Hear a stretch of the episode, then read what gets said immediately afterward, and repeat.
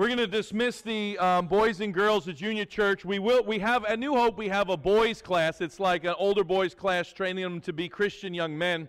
Um, we're going to have the first one of those today here with Mr. Dell. He's heading the back. So if you're a boy about like fourth grade and up, um, go Mr. Dell. And then junior church with Miss Linda back there. And so you guys can all be dismissed. And Brother Pete, if you want to, if you need to, you're fine. But if you need to find Alethea, find Alethea, and uh, she can take care of them as well. Um, with that being said, I also want uh, two more announcements uh, that I'll take note of. Number one, my phone broke yesterday. Now, the screen is completely black, it does not work, um, but I can still get text messages through my watch. And so if you do need to text me, you can find me on the watch, but the phone, I can't, I mean, I can answer a quick call on this, but I can't really talk long on it. But um, I should be getting that fixed uh, today or tomorrow. Uh, so just be patient with that, hopefully.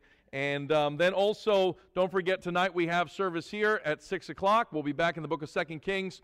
And then Thursday night we'll be in the book of Luke, and we meet in that back prayer room. And I'll tell you this if you missed this past Thursday, it was unbelievable. The singing was so powerful and loud. Like you may have just shown up for the singing that day, and that may be what God was giving out. It really was. It was powerful, powerful singing back there, really loud, and it was really, really crowded. Uh, I don't know if there we had to get extra tables. It was really a special night, and I want to encourage you to come out for it.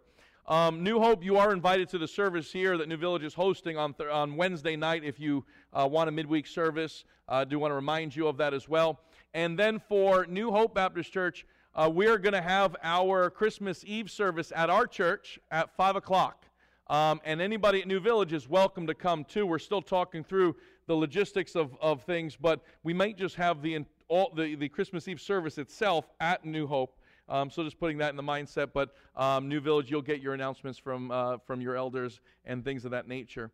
Um, but thank you for all this. Uh, we're glad to be back here to, to be able to share in this month together, and uh, it's been a blessing and thank you so much for all of that. I want you to open up to two places today uh, Luke chapter 17, and then 1 Thessalonians chapter 5. Luke 17, 1 Thessalonians chapter 5.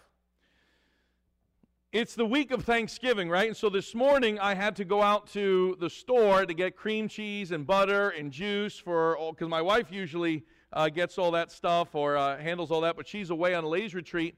And so I had to run out this morning and go get it. So I went to Lidl, and I had enough time, except that Lidl only has one line open and like 300 people who want to go shopping on Sunday. And so I'm, I, I got all the stuff I got to get to, and I turned the corner where people are waiting, and I literally think I'm waiting to get into like, I don't know, like a Mets game or something. I mean, it is just like atrocious. And it was at that moment very hard to be thankful. Don't, don't pretend like you're always thankful like that too. I, but I had a, I was like, okay, I got to preach in a few moments, and I'm, I'm a Christian. I got to be thankful. Thank you, Lord, for this. Whatever this means, thank you for this. So sometimes it's difficult like that. Luke 17 um, is a passage that I think that emphasizes sometimes our natural attitude towards God in everyday fashion even though there's a miraculous thing that goes on here. So we're going to look at Luke 17 to kind of try to expose things. And then we're going to go to 1 Thessalonians to try to give the instruction and the command of what God's people should be. Now, on Thursday nights, we are in the book of Luke, and we've been looking at the Sermon on the Mount. Um, preaching that Jesus does. And what we notice in the Sermon on the Mount is Jesus is basically saying, This is how my children are to behave I don't know about all them, but this is how my children should behave. And so um, there are some things there that, that are going to be quite different than the rest of the world. Now, our natural flesh is going to gravitate towards the way the world is. And the Spirit of God inside of us is going to say, no, do this. Like, for example, love your enemies, do good to them that hate you, pray for them that despitefully use you. Jesus says, this is how my children are to be. And the rest of the world says, no, no, no, I'm going to get back at them. Now, by the way, I forgot one announcement. That's why I got this nifty Batman watch. Um, at 3 o'clock today, Brother Greg from our church is going down to Port Jeff and is going to be doing handing out tracts and having evangelism effort up that way, um, speaking to some people. So if you are interested in going out with them today to Port Jeff, even if you're so nervous you don't want to say anything, that's okay. You can just tag along. But there is a, there is a group of, of uh, Christians that are going to go up to Port Jeff and hand out tracts and speak to different people up there. So see Brother Greg today. He was the man that was leading the songs, in case you're wondering who is Greg. That's who Greg is, okay? Um, so I did forget that, but thank you, Greg, for reminding me. So Jesus says, My children are different. And we're going to give you that command of what to be different in in a minute. But I want you to look at Luke 17 to get things started, to expose our hearts a minute. Let's pray, and then we'll look at this. Father, thank you so much for your goodness. We pray now that you give liberty in the Spirit. Father, that you give power that you'd give us the understanding of the scriptures, Lord. We don't want to approach it as the natural man. We don't want to uh, come to the scriptures in our own logic, in our own natural sense. Father, we want to be led and moved by the Spirit of God. We want to have the utterance of the Holy Spirit in our heart, and we want to be able to apply these things to be changed. In our everyday sanctification, Father, we want you to mold us into your image that we're more like you. But Father, we, we fight that, we struggle that. Lord, we, we, put up a, we put up a great argument within our behavior, in our mindsets, and in our actions, Lord, that we don't always want to be like you. Forgive us of that, Lord. Make us more like you. Be merciful to us. Be gracious to us. Forgive us, Lord. And help us to reflect this attitude in which you desire in us. We pray all this now in Jesus' name. Amen. Look at Luke 17, verse 11. Bible says, And it came to pass as he, that's Jesus, went to Jerusalem, that he passed through the midst of Samaria and Galilee. And he entered into a certain village, and there met him ten men that were lepers, which stood afar off. Now, without getting into a big medical understanding of what leprosy is, understand this it is very, very contagious. There was no cure for it, and it was deadly. Uh, what would happen, in essence, is it would be like a flesh-eating disease. Things would, your ear might fall off, your nose might fall off. And when people in those days would come to a particular village um, to, to be able to just mingle or get things that needed to get, they often had to shout, unclean, unclean, unclean, to let everybody know that they who were lepers were coming into this populated village. Um, it was a a pandemic of sorts, uh, but it was a different type of one. And so um, they had to be pushed aside, and they were often put in colonies by themselves. And so Jesus comes to this village, and there are 10 that are afar off. They would not dare come up to a person and bombard them. That would be highly unethical, and that would be a big problem back then. So they stood afar off. In verse 13, and they lifted up their voices and said, Jesus, Master, have mercy on us. So they recognize a couple things that this was Jesus. They can see that. They knew he had power to have mercy. Whatever they meant mercy by could be seen in a minute, but they're crying out, Jesus, Master, have mercy on us. Verse 14, and when he saw them, he said unto them, Go show yourselves unto the priests. And it came to pass, as they went, they were cleansed. So he said, Go show yourself to the priest. Now, there was a whole passage in Leviticus dealing with leprosy and going to the priest and things like that. Again, not the context we're looking at. Um, he says, Go unto the priest. And as they go to turn to go to the priest, immediately they're healed from their leprosy. All ten of them just for having that faith, just because Jesus wanted to, just because that's what God decided to do. And they're starting to go their way to show that they're cleansed now, but they act, they listen, they obeyed the voice. He went and they were cleansed. And now, watch this though. Verse 15, and one of them, when he saw that he was healed, turned back and with a loud voice glorified God and fell down on his face at his feet, giving him thanks. And he was a Samaritan. So all 10 were healed of this deadly, highly contagious, no cure for disease. And only one of them turns around and says, Thank you, glorifies God, falls down on his face. And the irony of it, and again, not the context of what we're looking at, or the application we're looking at this morning, but the, but the irony of it is happens to be a Samaritan. It's not even a Jewish person. And here's this Jewish teacher um, teaching Jewish slash Christian things because Christianity will be the continuation of Judaism as the plan of God unfolds. Um, and so, but only one of them, a Samaritan, bows down and praises God. Look at Jesus' response. And Jesus answering said, Where were not, wait, where they're not ten cleansed, but where are the nine? There are not found that return to give glory to God, save this stranger. And he said unto them, Arise, go thy way, thy faith hath made thee whole. now, in the book of Luke, he's in a passage where he's kind of emphasizing that the Jews are rejecting Christ. The Good Samaritan was only a few chapters earlier.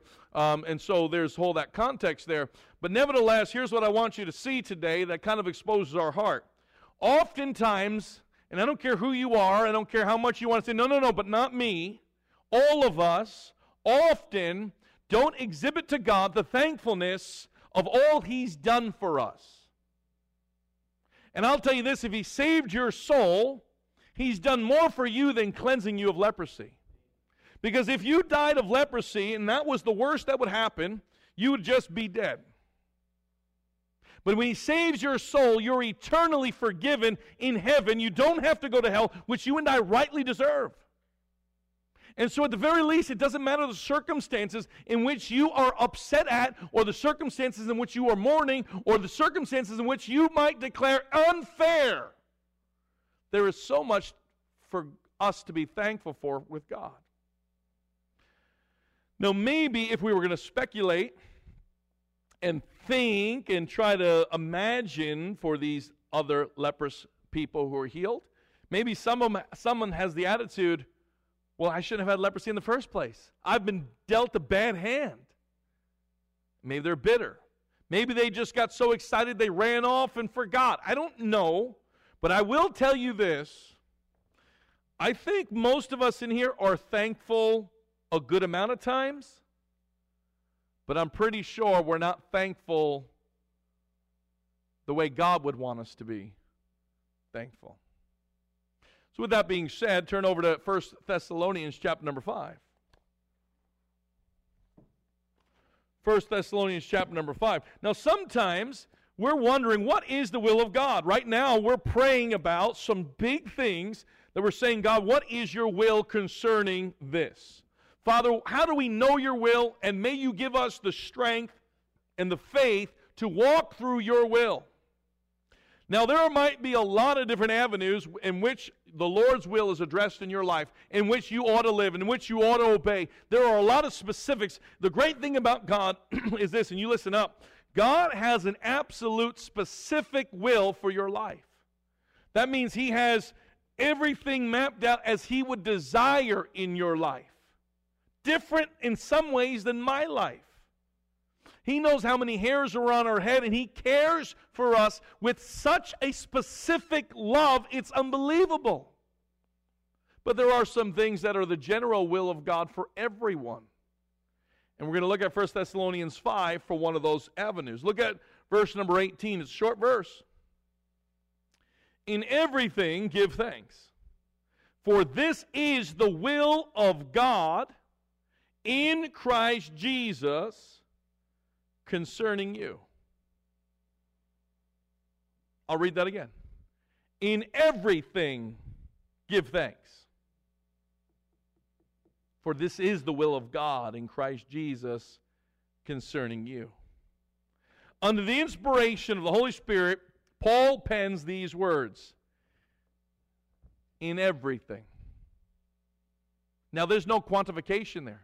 There's no qualification. I mean, there is a quantification. It's in everything. There's no qualification. Because a lot of us would say, but you don't know this. No, no, God does know this. I'm not going to be up here trumpeting that this is easy. I'm not going to get up here and tell you, come on, guys, what's wrong with you? How come you don't always feel an overwhelming euphoric feeling of joy? And by the way, that's not what it said. Notice it didn't say in everything feel thankful. It says in everything give thanks. There's a difference. You know what the difference is? I can't tell you to always feel thankful because there are circumstances in life where you won't feel thankful. But that's different than in everything give thanks. Oh, it's a powerful thing to have to give thanks to God when things aren't going our way. It's a submission to the sovereign God that He knows. And we just trust that He will work all things together for good to them that love God and to them that are the called according to His purpose. But in everything. And so we're going to break this down to a little bit more specific but we're to give thanks in everything. And basically, there are only three different categories of life when good things happen, when bad things happen, and when regular things happen. And yet, we're told in everything, give thanks. Uh, one of the things that you will, and this is sort of separate, one of the things that you and I will face the rest of our life is this struggle of wanting to be in control over God. That doesn't mean you're like, no, God, I don't want you in my life. Doesn't mean something as bombastic as that. It just might be you can have this, but not this.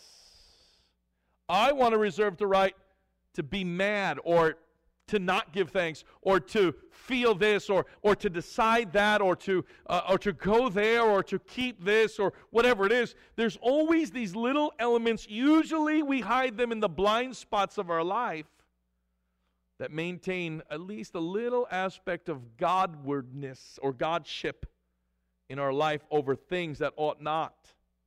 And this might be one of them. And sometimes as New Yorkers, we chalk this up to, oh, we're, you know, that's just who we are. We're hardened, cynical people. We can, we don't have to give thanks to everything. We're not in the South where they say, bless your heart, everything's wonderful. We like to be critical and nasty and rude. That's just us. In everything, give thanks. And so, if we're to give thanks in everything, that means that we're to give thanks in all these areas the good times, the bad times, and the regular times. And so, I want to look at that for just a moment. And so, number one, I want you to look at giving thanks in good times. Now, I'll tell you this this ought to be easy. We ought to be easily able to give thanks in good times. The lepers here, though, however, that was a good time, right? They have a, a non healable or, or a, a, disease that there's no cure for, that surely they're going to die, that has ostracized them from society, has not allowed them to function as other people. They easily could have had a pity party. They easily could have had a, a, a real bitter heart. And yet, when they cried out for mercy, God heard them in their mercy, even knowing that nine of them would not give thanks, and He still healed them and yet, in those good times, they still didn't even give thanks. But this is the easiest one. When the Lord has done something great for us, when He's blessed us, when He has answered prayer, when He's brought you in a moment of encouragement, when someone's gotten saved uh, and the angels in heaven are rejoicing, we might be rejoicing, it's real easy to say, Praise God. Matter of fact, if I were to ask you right now, hey, why don't you stand up and give some praises? Often those praises are going to all surround good things, right? I praise God that so and so was sick, they got better. I praise God that, that this happened in my life. Matter of fact, on maybe you don't know this, but on Sunday nights at our services here, we have testimony time. And so we sing a song and then we have testimonies. Or, or, actually, we do testimonies, then sing a song. So people just praise God for all kinds of things that God's done in their week, in their life, things that, and it gets you a chance to praise God publicly, but also gets a chance to know each other's burdens and delights and things like that. And so there are times when we're blessing God and we're praising God for that. And it seems to be somewhat easy, although I would dare say When's the last time that you had a continual heart of thanksgiving, even in the good times? Often we get so distracted that we just move on with life, or we're just like, yeah, it should be that way. But we think of these other times, the bad and the mundane, and we would have to conclude that the good times are the easiest times. And we might even conclude this if we can't give thanks in the good times, how are we going to give thanks in the bad times and in the regular times, even the mundane times? And yet, I want to remind you that in Luke 17, the passage of the lepers, they're healed, but only one turns to thank God. So I'll stop there for a second. How are you at giving thanks in the good times? Sometimes that, and, and, and please don't hear me insinuate or try to put pressure on anybody, but sometimes we'll have testimony time and there won't be much said. And that's okay. It doesn't have to be. But I'm saying this if I said to you right now, what blessings have you had? You might be like, huh. And yet, I can promise you there's probably an entire encyclopedia of wonderful things that God has done for you and in your life and for your family and around your circumstances and delivered you from that and, and answered the prayer here. But I will say this we don't serve God because He blesses us. Do you understand that? You need to understand that, and here's why. Because if you're serving God because He blesses you, you've in essence taken the throne to be God, and He worships you. And also, the minute He doesn't bless you, is the minute you stop worshiping Him. Job is a real test of that. Will Job continue serving God even though in America we have a God of comfort and pleasure, don't we? And that's being shook a little bit with a lot of the different things that have come or have been a result of or been a consequence of the, the, the virus and shutdown and the way the world's turned and economy and a lot, a lot of things that we took for granted as comfort and pleasure have now been taken away. And it's no surprise to me that the church attendances go down. As if that's why we worship God only. So I'm here to say this, okay? We'll, we'll get this one out of the way. It's easy to worship God in the good times, and I really hope and I and I really expect that all of us in here would not struggle with praising God in the good times. Watch out for the, the Luciferian, the Luciferian attitude where something good happens and you think it was because of you. It's not. It never is. It's always because of God, and if God so chose to use you, praise God for that.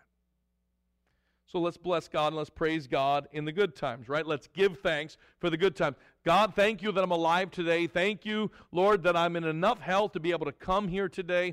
Thank you for, and I won't assume any other goodness in your life, but I'm sure there's a whole list of it. Thank God for that. That ought to put you in the attitude of gratitude. Um, there's that old hymn, right? Count your blessings, name them one by one. Count your blessings. See what God hath done.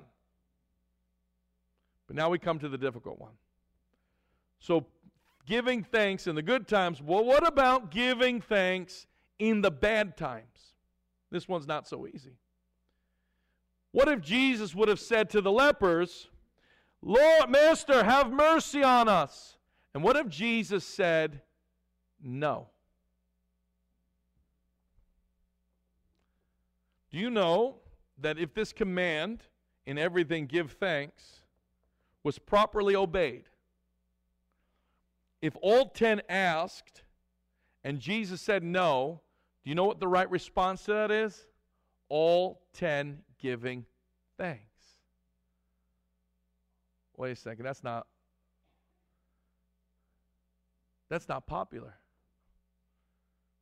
That's not what you're going to hear in these mega churches, is it? Megachurches got you listening to all kinds of, and I'm not shooting down at all megachurches, I'm just saying there's a whole lot of them that have you thinking that tomorrow's you're going to be your best life, and the day after that's your best life after that, and you get your best promotion after that, and God's just going to keep blessing, blessing, blessing, blessing, blessing, and then you're going to keep praising, praising, praising, praising. Now, if that happens to certain people, praise the Lord for it. But what happens when He says no? What happens when this silver lining situation is taken away? And legitimately there's a giving of bad times, and God still wants and expects us to give thanks in the bad times. Man, that's not easy.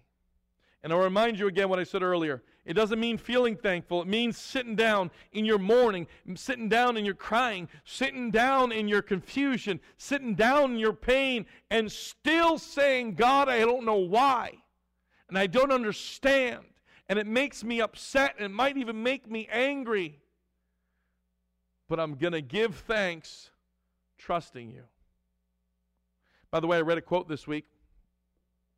It said something of this nature Be messy with God. Tell him a- exactly how you feel, tell him everything. He knows it. He knows you're a mess. You don't have to kind of try to write this impressive prayer to God to try to make yourself look differently than you are. If you're mourning in a mess and a confused and upset, pour that out on the Savior. He knows. You could be a mess before the Lord. But still, the command is in everything give thanks. One of the best remedies for negativity and bad times is to thank the Lord and not sarcastically, thanks a lot, God. That doesn't count. But giving God thanks to Him in bad times, it shows a submission to Him. Lord, I don't know why. And I don't feel like it's fair, maybe. And I don't feel happy. And I feel abandoned. And I feel lost. But I'm going to give thanks, trusting that you know and because you commanded it. That's what this command says, isn't it? I'm not saying that the feelings all go away, but it signifies God, you know what you're doing. And you know how to fly the plane of my life. And I don't. So I'm going to trust you. Remember, we said before that there are portions of our life that we want to maintain control over? I guarantee for some of you, this is one of them.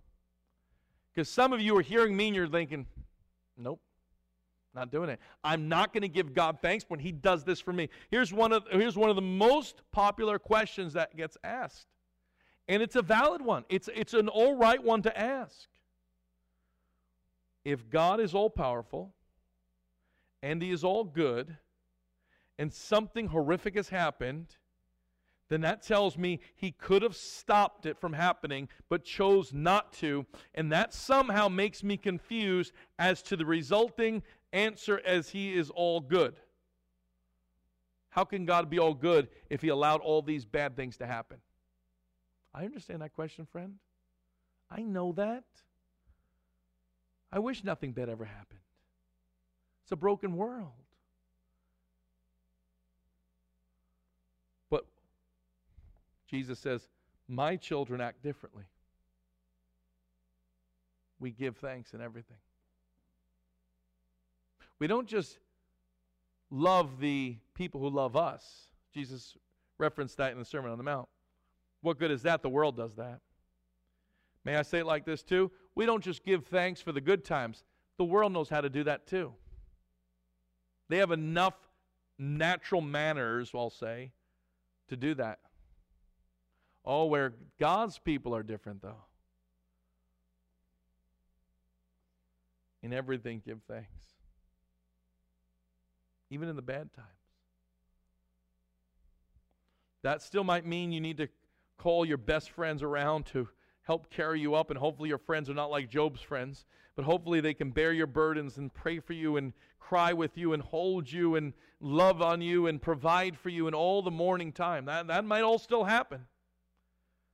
But in everything, give thanks. This is not as easy as the previous one. This is not as simple as that. Yet it is that. My whole life, I played baseball. I played three sports in high school, and I played two in college. I played. I, I wrestled. I played football, and I played baseball in high school. Baseball was my, my number one sport. I played that since I was four years old. Um, I was on a Little League World Series team at 12. I played all these travel teams and things of that nature. Um, and even later on, got a chance to play semi pro baseball. Um, and that's a, another story I'll tell you another time.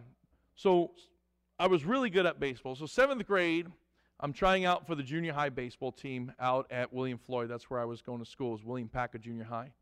And I played third base, and I went to the tryouts, and there was no other third baseman trying out. And I thought, this is this is going to be a piece of cake.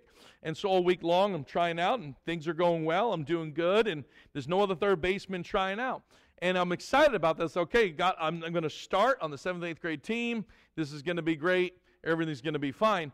And so I, I uh, walked into the gym on Monday. Mo- tryouts were Monday through Friday. I walked into the gym the next Monday to see who else made the team. So, you know, we are always wondering who's going to get cut, who's not going to get cut. And I went to the, the list on the wall and I knew immediately there had to be a problem. I went down it and somehow I was not on that list. And I was confused, and I wasn't a Christian. I was confused. Tears started coming up my eyes. I thought, how am I going to tell my dad I didn't make it? I thought, why? how I was the only one at the position and I didn't do bad, and it's not like I just walked on a team and never played before. And I can tell you to this day, I still don't know why, baseball wise, I didn't make it. Well, the next year, they had two seventh and eighth grade teams. This particular team was uh, a, a, coach named uh, Coach Kraft, and the other seventh, and eighth grade team was a Coach Longo. So Coach Kraft's team, you, you don't get to decide what team you try out for. You just get put in a pool. Okay, this group's trying out for that team. This pool's getting tried out for that team. The next, so this first year, I'm trying out for Coach Kraft's team. The next year, I got put with Coach Longo's team, and no problem, makes the team. So I'm like, I don't know what that guy. He doesn't know what he's talking about. Well, Coach Longo decides as he's watching me play that maybe I'd make a good football player. So he decides to start teaching me. He's the football coach too. He's a JV football coach. He starts to train me how to play quarterback as well as baseball. And then I make the varsity team, quarterback at the of William Floyd High School team. Went on to play college football quarterback, Division three. Don't get all excited that I was going to be in the NFL, like my son says all the time. You could have been in the NFL. No, I couldn't have been. Division three was fine. The school I went to play with was the only Baptist college that I knew of that was, was in my reign at the time that had a football team, and they recruited me to play for them. Then I broke my leg, and God called me to preach. There's a lot of things in between. So let me say, what is he talking about here? Okay. Had I not got cut from the seventh grade team, I would not have met Coach Longo. Had I not met Coach Longo, I would not have played football. Had I not played football, I probably wouldn't went to the college. If I had not gone to the college, God wouldn't have called me to preach. If I wasn't called to preach, I wouldn't be where God has me now. That might sound really silly and mundane, and that is about as painless of a disappointment as there is in life. I get that. But what I want to illustrate is sometimes we don't see what God is doing until years later. If God would have said, I cut you, if He would have sat down with me in seventh grade and said, I cut you so you can be a preacher when you're older, although I didn't want to be a preacher in the first place, I don't know what you're talking about. That sounds insanity. Leave me alone. Right? I, I would have said all those things. I wasn't even a Christian. My point being is we don't always know what God is doing. And sometimes God doesn't tell us what He's doing. And sometimes God never tells us what He's doing. He never really gave Job the idea. When Job asked why, He's like, uh, Job, were you there when I created everything? No. Don't ask me. Right? And so sometimes we get the answer, sometimes we don't get the answer. But what I am saying is, we're not God. We don't get to see what God sees. We don't get to know all that God is doing. And even if we did, it might be overwhelming and not to our satisfaction. We're very fickle and temporal people. My point in all this is that we don't know what God's doing. So even in the good times, we give thanks. And even in the bad times, we give thanks. Let me give you three Bible stories where God knew what he was doing, but the others, but people didn't know what was going on. We'll, we'll do chronological order. Here's a man whose dad loves him and he's a good boy for the most part, but his brothers hate him. It's Joseph. And make a long story short, Joseph's brothers are so jealous of him, they beat him up and they're going to kill him. And then one of his brothers say, How about we don't kill him? We'll just sell him into slavery because that's a good idea.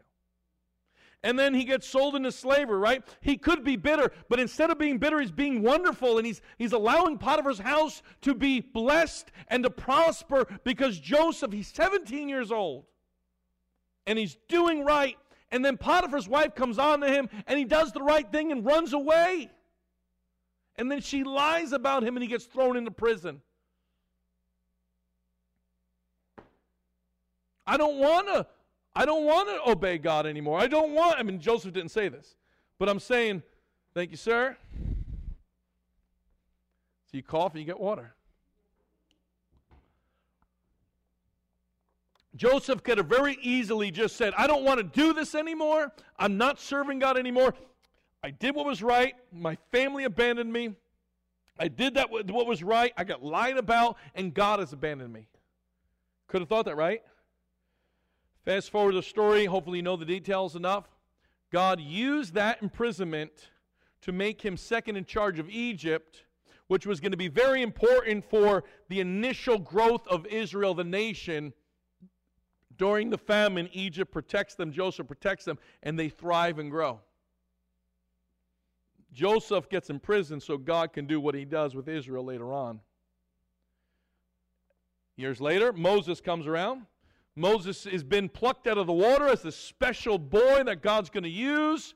And then he murders somebody and ends up on the backside of the desert for 40 more years. He's just keeping the sheep in a desert place. Got to be the most boring job of all time. He's now 80 years old. Life is beyond behind him until he comes to the burning bush and God says, I got a plan for you. Go and tell Pharaoh, let my people go. And we know all that transpires. Moses like got the wrong guy. I can't speak. I can't do this. This is crazy. God does this miraculous thing. God allowed the bad situation of Moses and the abandonment and the banishment and the mundane leading of sheep to be a preparation that he would lead God's sheep through the wilderness for 40 years too. How about David? When David's a young boy, um, here comes the, the prophet Samuel comes in and says, uh, We're going to anoint the next king of Israel. It's going to be not none of these kids, Jesse. Do you have another one? Yeah, I have a little ruddy guy. He's out in the field tending the sheep. That's the one. So David hears from a young age he's going to be the one right? And then the time comes where in faith and in boldness he goes out and defeats Goliath. Then comes the jealousy of Saul, and Saul tries to kill David. David runs in the wilderness. Do you know? Well, by the way, first of all, um, Joseph was 13 years in prison before he realized he forgot forgotten the first dream set to. He 13 years in prison. Moses on the backside of the desert for 40 years. When David runs into the wilderness, do you know from the time David's 20 to the time David's 30, He's in the wilderness running from Saul. Well, I don't want to give thanks. I have no food half the time. I mean, David got so hungry, he went into the tabernacle and stole the table showbread and ate it. And yet, what was God doing? Preparing himself a king in the wilderness. Friend, I don't know what God is going to do in your life. I don't know what God's doing in, in everyone's life, but I can tell you this we give thanks to God because we know we're not God, but He is. And sometimes it'll take years 13 years, 40 years, 10 years for us to see what God was doing. And I'll say this even when we don't get to see what God's doing, it does not nullify the command in everything give thanks. When we won't give thanks in the bad times, what we're saying is we don't trust you, we don't agree with you, and there's no way you can use this for your glory. There's a song. Just memorize the title. Not that you need to go listen to it, but memorize the title. When a trial comes and God's allowed it, it's for my good and for His glory. My good, His glory. In everything, give thanks. In everything, give thanks. Let me give you two more and then we'll be done. We talked about the regular things. So God wants us to, in everything, give thanks in the good times. Don't be like the leprous people who got a good time and only one of them, only 10% of them praised the Lord and thank God, worship God. In everything, give thanks, even in the bad times. Number four, giving thanks for the past. That's a tough one. Your past may be wonderful, your past may be horrible. There's a lot I can be thankful for in my past, but there's a lot in my past I have I don't want to be, I'm not thankful at all. I don't feel thankful for. I feel frustrated by, I feel mad at myself, I feel mad at other things. I can feel that way in my own flesh. But I'll tell you this, even the most horrible times in my life, God used to make me who I am. And I'm so better today than I was without my past as hard and as harsh and as scar wrenching and as shameful as it may have been at times. That's what he does. So we look back at the past and say, God, there were many good things on that journey. And you might sit back and reflect and say, there's that song, right, Mr. Early? God's been good to me in my life. Maybe that's your testimony. You look back at your past and say, man, God's been good. Or maybe you look back at your past and say, God's been good, but man, it's been a rough life. It's been hard. But Lord, I give thanks to you because here I am today. And you did this. I'm a work in progress. You are the potter, I am the clay. And sometimes the clay needs to get kneaded, sometimes it's gently shaped. But He's the potter. I am the clay. Do you give thanks for your past? Maybe it's great, maybe it's not.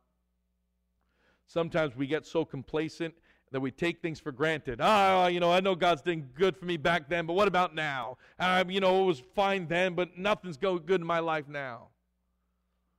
You know one of the hard things about my dad? My dad was a believer. My dad had a some kind of I don't know mental condition where he could not ever remember the good things. He can only remember the bad things. I would sit with him and I would say, What about this? He's like, Oh, yeah, forgot about that. And oh, yeah, oh, yeah. But every time by himself, would only remember the bad things. Every single bad thing ate him up. Did he have a lot of bad in his life? Oh, he had a lot of horrible things in his life. Did he have a lot of great things in his life? He had a lot of great things in his life. What you focus on often will determine your sense and your submission to the Lord. Remember when Paul writes this? Think on these things. We often dwell in the negative, don't we? We hardly ever dwell on the positive. The negative is rememberable, the positive is forgetful. You need 10 positives uh, to, to, to hold on to uh, to negate one negative, it almost seems like. Whatever your past is, in everything give thanks. One more and we're done. Give thanks for the future. This also could be easy or difficult. It's easy because we say, God, okay, here I am. Maybe the worst is behind me, and I sure hope my worst day is behind me. So I'm excited for the future.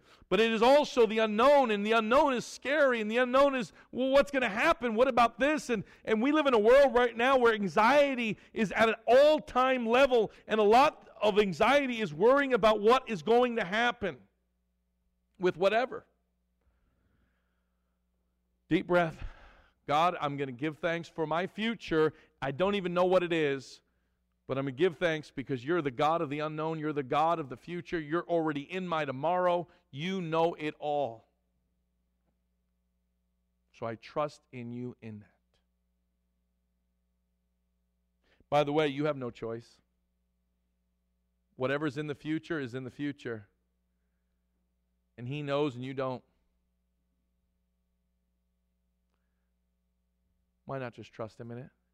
In all thy ways acknowledge him, and he shall direct thy paths.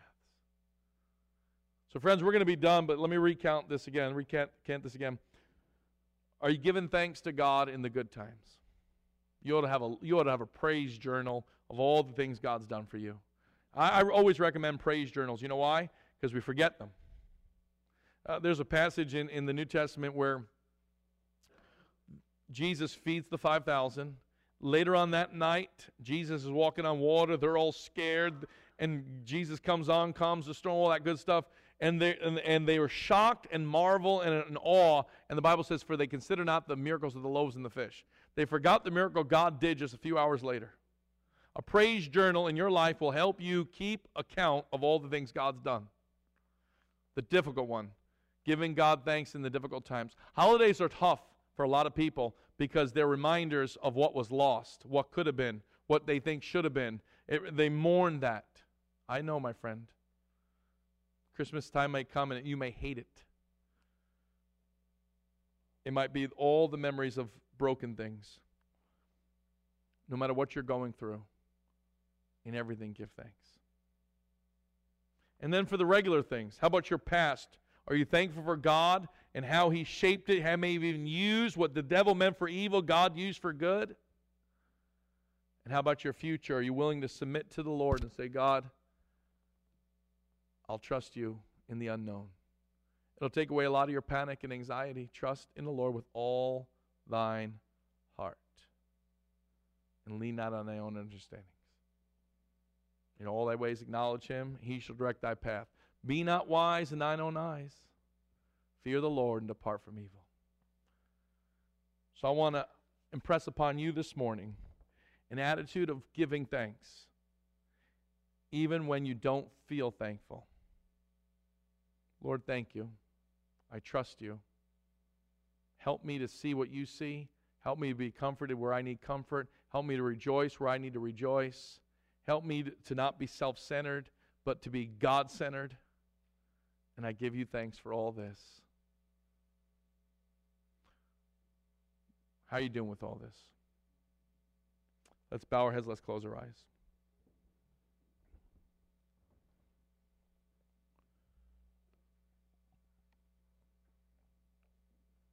It is the will of God.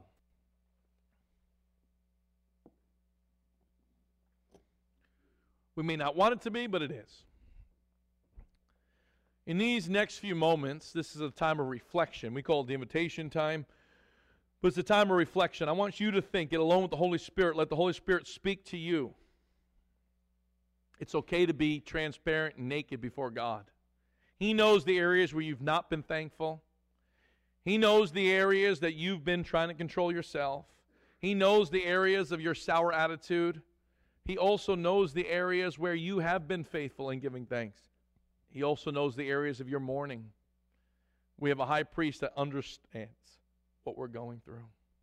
You're not alone, my friend. He still wants you to trust him in it. Watch me in this. Let me ask you just two sets of questions, and we're done. If you're here today, do you know for sure that you are going to heaven when you die?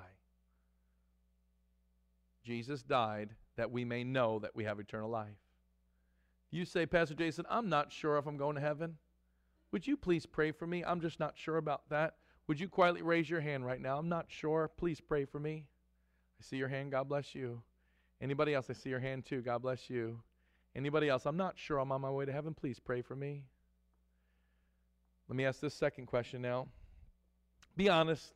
No one's to be looking around. How many people here would say this, Pastor Jason? I've not been thankful the way God would want me to. And I'm confessing that before the Lord right now. And I want Him to help me in this area and forgive me. I've not been thankful the way I ought to be. Would you raise your hand if that's where you are? Many hands are raised. Many hands. My hand's raised. I can tell you this I complain in my own heart sometimes. In times where I should just be like, God, I know you know. I trust you in that. Anyone else not raised their hand but wants to before the Lord and say, Lord, that's me. I, I, I do struggle with that sometimes. Let's stand to our feet, head bowed, eyes closed. The piano's going to play. If you would like to come and talk to God, maybe you want to come just praise God for something. God, I just want to praise you for this. Why don't you use the front pew and the front seats up here as a time of, of just speaking to the Lord? you can step out of your seat now and come pray. You want to sit in your seat, you can. I mean, do whatever you want to do. but don't allow the Lord to point something out in your life and not respond.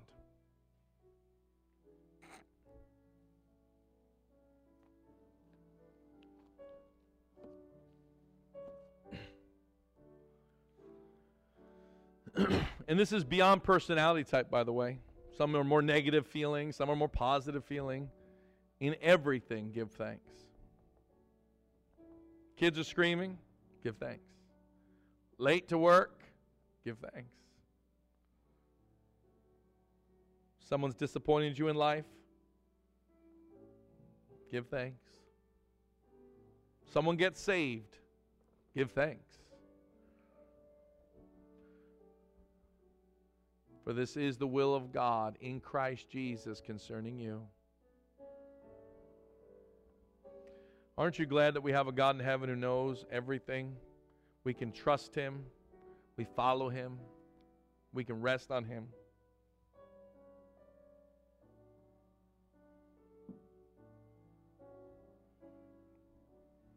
Great is thy faithfulness.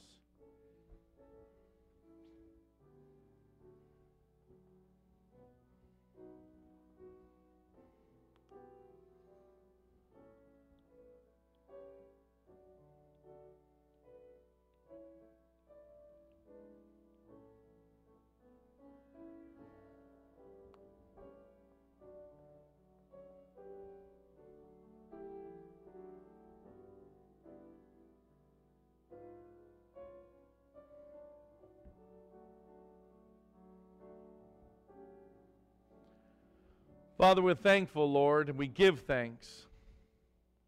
Lord, there's some people in here who are hurting. We heard many announcements and prayer requests that concern troubling situations, health crises, even death. Lord, we give thanks to you. That sounds morbid, but Lord, it's not. It's obedience, it's faith. We give thanks for all these things, trusting that you will use them for your glory. You will use them for our good you will help us to see your path as we submit to you. Lord, we know you're in control, and we're thankful for that. And Lord, I just pray now, as we leave in just a few moments, that you would dismiss us with your blessings. Help us, Lord, if nothing else, that we would remember this today. In everything, give thanks, for this is the will of God.